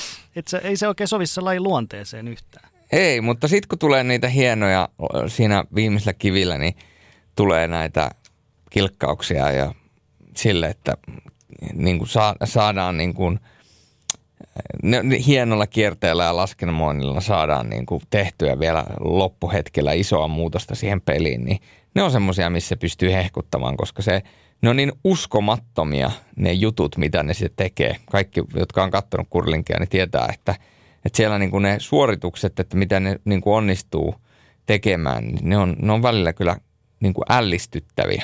Se vaatii vähän niin kuin kyllä – laskennallista kykyä ja myöskin sellaista, että pystyy, täytyy olla niin sanotusti kimmotuskulmat hallussa. Mm. No suomalaiset ei ole vielä niin älyttömän hyvin pärjännyt näissä kisoissa, eli, eli ainakin tuolla lumi, lumilaudassa ja freestyleissa tullut vähän ehkä pettymyksiä toistaiseksi, että Ivo Niskasella tietysti komea pronssi, Kerttu Niskasella neljäs ja sitten Antti Aaltohan pärjäsi tosi hyvin tuossa mäkihypyn normaalimäessä, hän oli peräti 12, mutta tota, kyllä me varmaan on ja Endi Rukervi tietysti oli, oli lumilautailussa, tota, hän oli seiska lopulta, sehän on hyvä sijoitus myöskin, mutta siis kyllähän me vielä enemmän odotetaan. Mä jos tuossa katsoin, että Ruotsilla taisi olla kolme kultamitalia tässä vaiheessa, niin on siinä vähän, vähän on Svenssonit ottanut alkukirja tässä jo, että pitää nyt Suomen kirjaa vähän siinä kisojen loppua kohden. Taas sanoin Lifulle niin puheenvuoro, mutta se ei niin kuin... Mä en, se... näe, mä en näe, kun sä oot siellä Tampereella, että jos sä näytät, että ole hyvä Lifu, että nyt ota, ota homma haltuun, niin että mä oletin, että taas toisenpäin, mutta menkö nyt taas mun jäätymisen piikkiin. Ja, mutta tota, ei siinä, nyt meillä on kirittävää jo, että se, että Iivon pronssi on nyt se ensimmäinen, mikä sieltä on tullut, mutta nyt jos muistuttaa vielä viime viikolla tehtyä lounasvetoa, niin tämähän käytännössä kasautuu koko ajan meikäläisen laariin. En tiedä, oletteko te niinku huomannut ja tajunnut sitä juttua, että mä kun veikkasin sitä keskimmäistä, niin mä en voi käytännössä hävitä tätä vetoa ollenkaan. Ja niin, se menee aika lähelle joka tapauksessa, jos jäädään alle sen. Kyllä. Niin, Joo. että jos, se ykkös voi, jos jäädään niin kuin alle, niin Julius on voittaja ja mä oon kakkonen ja sitten luo Teppo tarjoaa ja sitten taas toi, jos Teppo voittaa, niin mä oon kakkonen ja Julius tarjoaa. Mm. Kyllä se vaan tuohon hiihtoon aika paljon menee, että se on hiihto pitää tulla sitten se jääkiekosta ne molemmat mitalit. Et kyllä miesten suhteen mä oon erittäin luottavana, mutta naisten suhteen, niin kyllähän tässä vähän näitä mustia pilviä on tullut, tullut aika paljonkin jo, että että tota, saa nähdä. Mielenkiintoista nähdä, että mitä, miten niitä mitskuja sieltä lopulta tulee. Nyt on iso, iso niin sanotusti pyyntö myöskin tuonne hiihtoon, että nyt vaan järkyttävästi mitalle. Mm. Juurikin näin, mutta kisat jatkuu. Ja niin tai, no jatkuu. Mä, tai ei tarvi liikaa tuoda, koska, koska mä olin kuitenkin aika varovainen tuon mitaliveikkauksen suhteen.